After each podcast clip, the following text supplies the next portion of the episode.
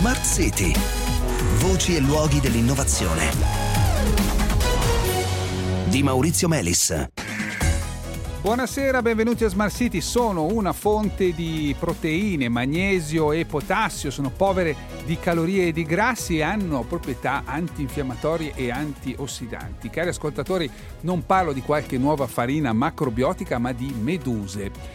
Diciamolo subito, le meduse in Europa non sono ancora autorizzate per uso alimentare, ma sono alla base di molti piatti tradizionali in Cina e in vari paesi del sud-est asiatico, e sono interessanti non solo dal punto di vista dietetico, ma anche ambientale, dato che si tratta di organismi molto semplici, molto frugali, che si moltiplicano rapidamente e tra l'altro di cui il riscaldamento globale sta anche ingrossando le fila. Insomma, aggiungere un po' di medusa alla dieta farebbe bene al corpo e farebbe bene all'ambiente, ma nessuno sfugge che insinuarsi nelle abitudini alimentari, soprattutto in Italia, sia piuttosto arduo. Così il CNR ISPA, cioè l'Istituto di Scienze delle Produzioni Alimentari del Consiglio Nazionale delle Ricerche, ha pensato bene di chiedere ad alcuni noti chef di cimentarsi nella preparazione di questo nuovo ingrediente, almeno dalle nostre parti. Ne è venuto fuori un libro, European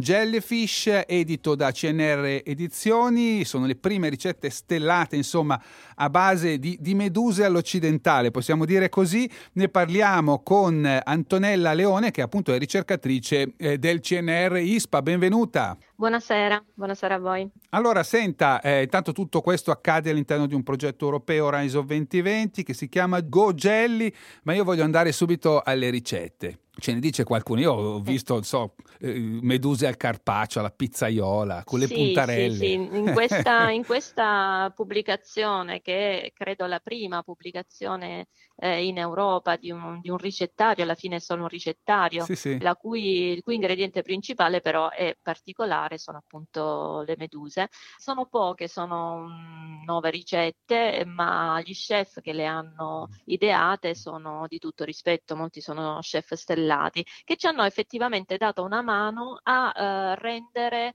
appetibile e interessante anche da un punto di vista strettamente gastronomico questa risorsa. Anche a dare un'idea di come uno può, perché uno che ne sa di come si cucina una medusa. Ecco, non tutte le meduse, ricordiamo, le meduse sono urticanti. A me fa pensare un po' ai funghi la medusa, nel senso che ovviamente sono due robe diverse, però anche lui è ricchissimo di acqua, con buone proprietà, e però bisogna stare attenti a quelli velenosi contemporaneamente. Esattamente, perché non tutti i funghi possono essere consumati come alimento, e nello stesso modo non tutte le meduse possono essere consumate come alimento. Intanto dobbiamo dire che tutte hanno una potenzialità di essere velenose, tutte producono veleno, ma questo veleno può essere più o meno pericoloso. Anche tante piante producono veleni che però a noi non fanno assolutamente nulla.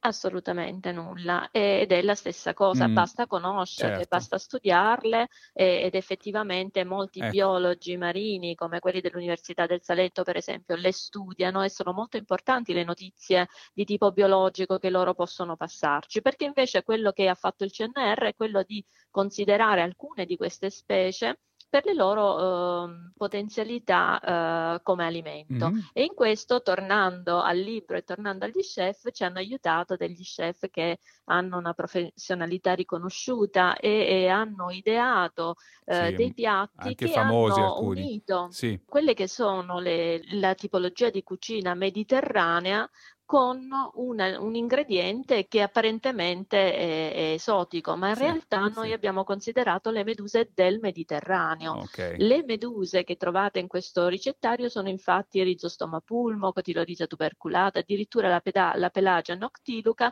che sono meduse che periodicamente possiamo vedere in grandi quantità sulle nostre coste. Chiarissimo. Senta, veniamo alle proprietà delle meduse come alimento, quelle commestibili appunto.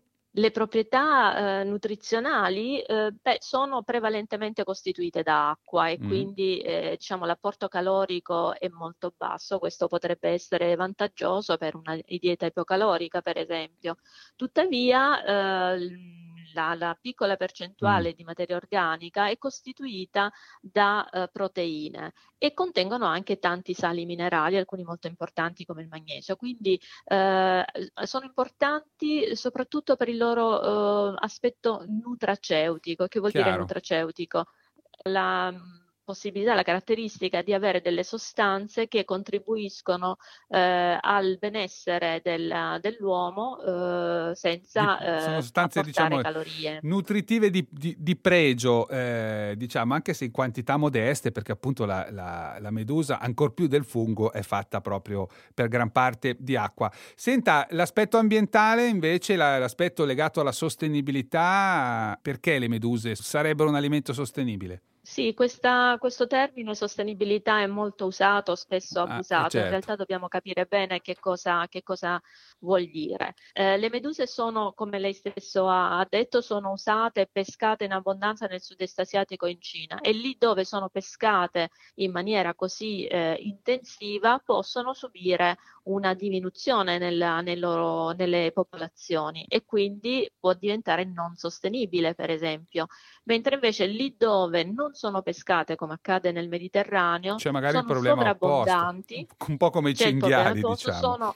Esattamente, sono un po' in sovrannumero, creano dei problemi alla pesca, tant'è che i pescatori tornano magari con le reti piene non di pesce ma di meduse, ma purtroppo non possono utilizzarle, certo. Non possono venderle perché non è un alimento. In questo caso potrebbero utilizzare questa, che è una pesca accidentale, come una pesca commerciale. E quindi in questo caso, se non c'è sovrasfruttamento, possiamo parlare di una pesca che può essere sostenibile. Senta Leone, ma lei le ha assaggiate queste meduse? Di che cosa sanno? Sì, certamente le ho assaggiate. Intanto ho assaggiato una medusa che ha fatto Gennaro Esposito ad Expo 2015 e sapeva di ostrica. Ecco. Effettivamente. Poi in generale hanno un sapore di mare, distante dal sapore dei frutti di mare. Va bene, allora grazie Antonella Leone.